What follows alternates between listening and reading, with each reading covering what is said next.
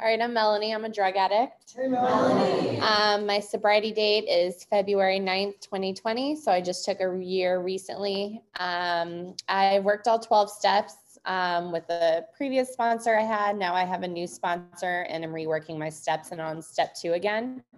Um, I've struggled with the higher power concept a lot in this program. Um, before I came in, I was definitely an atheist. I didn't believe in anything bigger than me. Um, I was really angry at the idea of God, um, mainly because a lot of trauma I went through, I didn't understand why, if there was a God, why he would put me through that. And I was just really angry um, for a long time.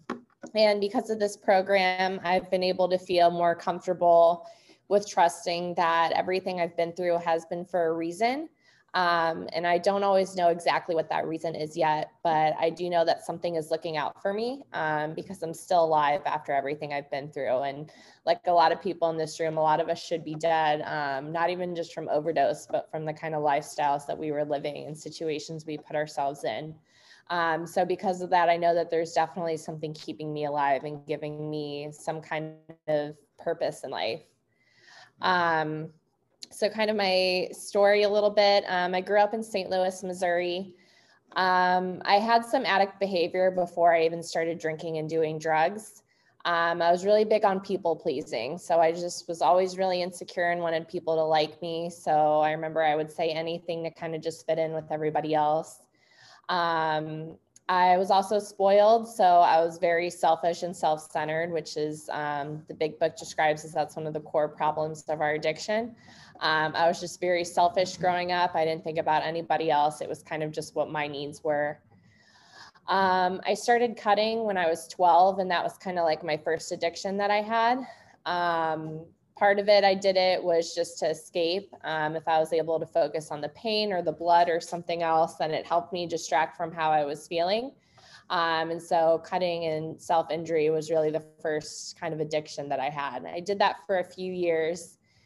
Um, my first drink was when I was 15. Um, I had met this man online. I had really been struggling. I was depressed. I was cutting.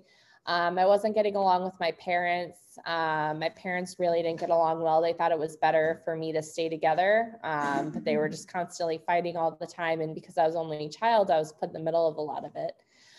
Um, so I met this man online. Um, turns out he was a pedophile, which I didn't know that at the time, obviously. Um, I was really young. I didn't know anything about sex or about meeting people on the internet or anything like that.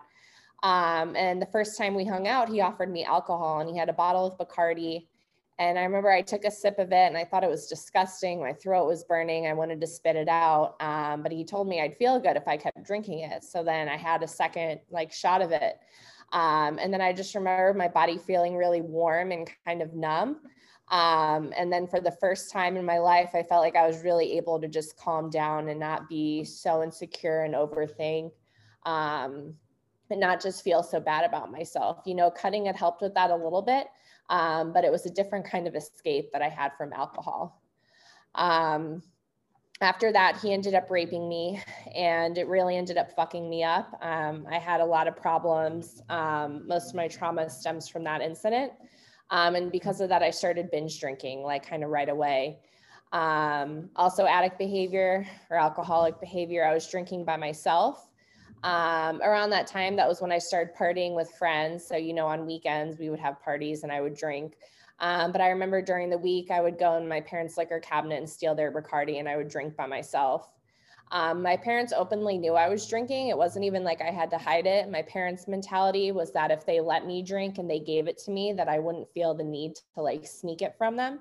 Kind of the mentality if you just give it to them, then they won't want it as much um, which I understand their logic, but I think it kind of backfired on them, especially because I am an alcoholic, that it was really easy to drink. And like I said, it just, um, but even looking at it, it's still weird that my parents didn't wonder why I was drinking alone. Um, because that's just not normal. But, anyways, um, so I drank all through high school. I didn't start doing drugs until I was 19. Um, I first started with crack, and I was smoking crack for about six months and I loved it. I loved the high I got from it, feeling a lot of energy.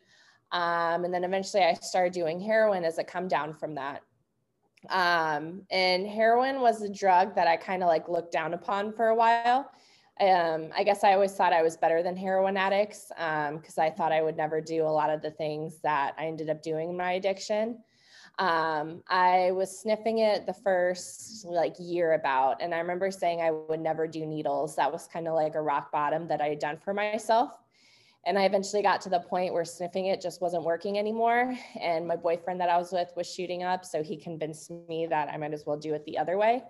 Um, so I started shooting it. And I remember the first time I did it, um, it was a feeling I hadn't had before, but it was kind of like it went against my own morals because that was something that I had set for myself that I was never going to do. And then when I did it, I just felt really dirty and gross about myself. Um, I went into treatment for the first time shortly thereafter. And for the next like five, six years, I was just in and out of treatment centers. I would do really well when I was in there. I could do good for like 30 days, even 60 days if I was in there because I thrive on structure, um, which is something that I've learned in my sobriety too, that I need to have structure. I need to have things planned out during my day because I get in trouble when I have free time.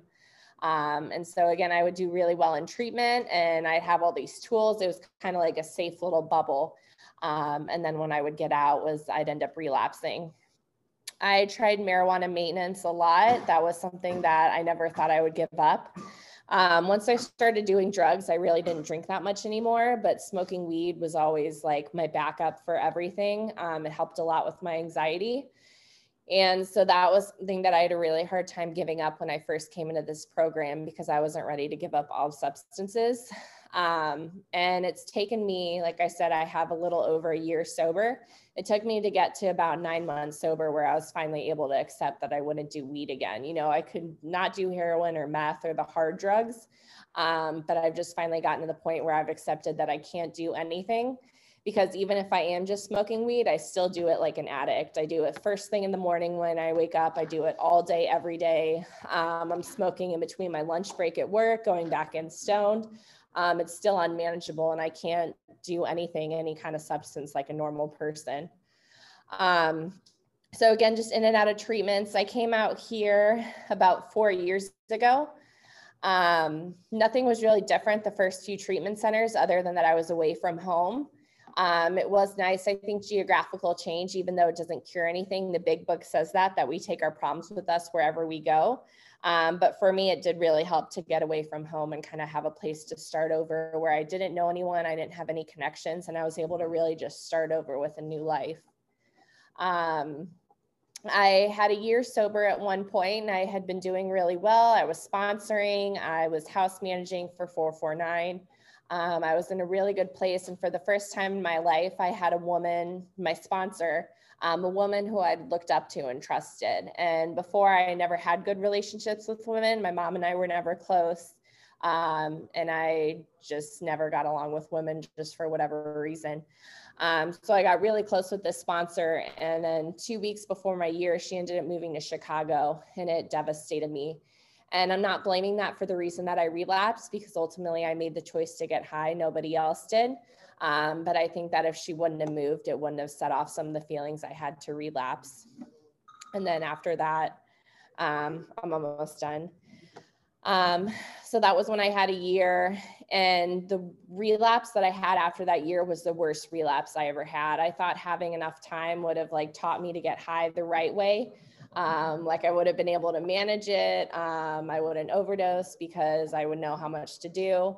Um, and it was terrible. I ended up homeless. Um, I was living in my car. I had bed sores on the back of my legs um, because I couldn't recline my seat from all the stuff that was in my car. And it was just terrible. And um, but that was really the point I was really willing to surrender. That was when I was willing again to give up the hard drugs. But for the next like two years after that, I was still smoking weed. Um, I would take dirty chips at meetings. I would come in and I thought I was sober. Um, and that's something that I've made amends to groups um, as a whole of just being able to take dirty chips at meetings. Um, what my life is like now, I'm in school, I'm getting ready to graduate. I'll have a master's in social work. And again, because of my higher power, I know that everything I've been through has helped me to go in the field of social work and help other people um, I'm able to give back. I'm not sponsoring right now, but that is something that I definitely want to do eventually um, because we don't have what we have by giving, or we have what we have by giving it away. Um, and that's something that I'm really motivated in. Um, if you're new, I'd say keep coming to meetings, definitely get a sponsor and work the steps. It really will change you. Um, also, if you have mental health issues, it's important to address those. Not everybody needs, um, some people can benefit just from the program itself, but for me, I was one of those people that I needed therapy. I needed to see a psychiatrist.